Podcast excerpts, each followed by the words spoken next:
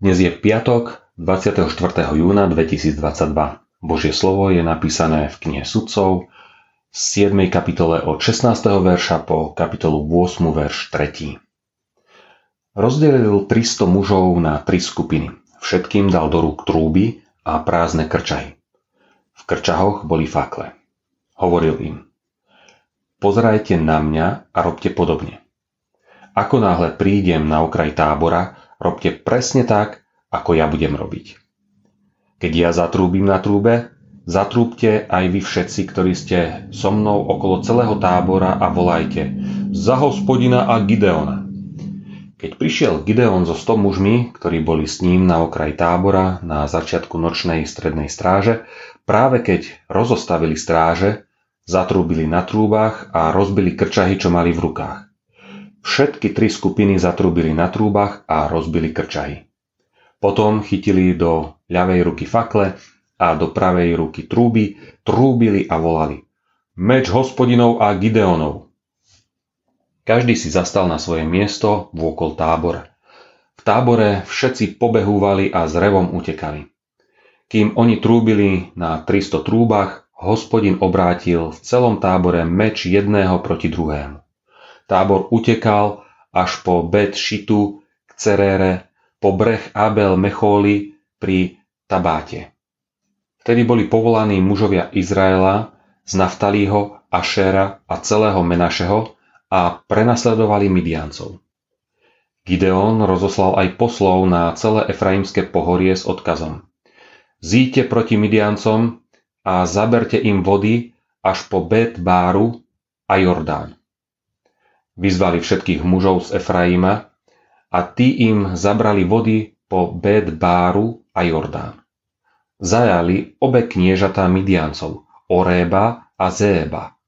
Zabili Oréba pri Orébovej skale a Zéba pri Zébovom lise. Potom prenasledovali Midiancov. Hlavu Oréba a Zéba doniesli Gideonovi za Jordán.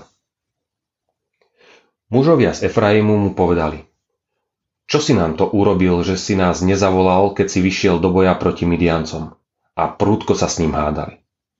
Ale on im povedal. Čo som ja urobil v porovnaní s vami? Či paberky Efraima nie sú lepšie ako oberačka Abiezerova? Hospodin vám vydal do rúk midianské kniežata Oréba a Zéba. Čo som ja mohol robiť v porovnaní s vami? Keď im to hovoril, ochabol ich hnev voči nemu. Paralýzy našej dôvery Čo všetko nám bráni dôverovať Božej moci? Biblický príbeh o Gideonovom nočnom boji poukazuje na viacero vonkajších a vnútorných nepriateľov. Strach je na mieste. Môže vari 300 bojovníkov zvíťaziť nad bojovníkmi, ktorých je ako kobyliek a ich tiav ako morského piesku? Nie. Môže byť úspešný nočný útok? Nie. Aj skúsený bojovník je v tomto čase ukrytý pred démonmi noci.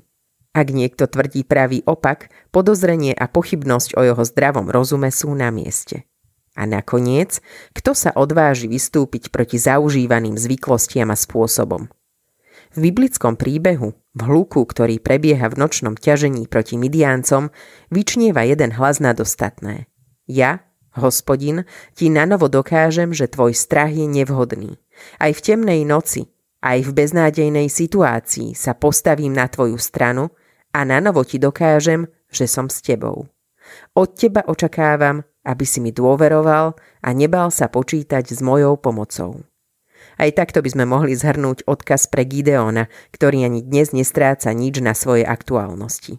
Aj dnes sme pozvaní zahodiť svoj strach a vydať sa na cestu s tým najlepším spoločníkom. Dnešné zamyslenie pripravila Andrea Korečková. Vo svojich modlitbách dnes myslíme na cirkevný zbor Lúčenec. Prajeme vám požehnaný deň.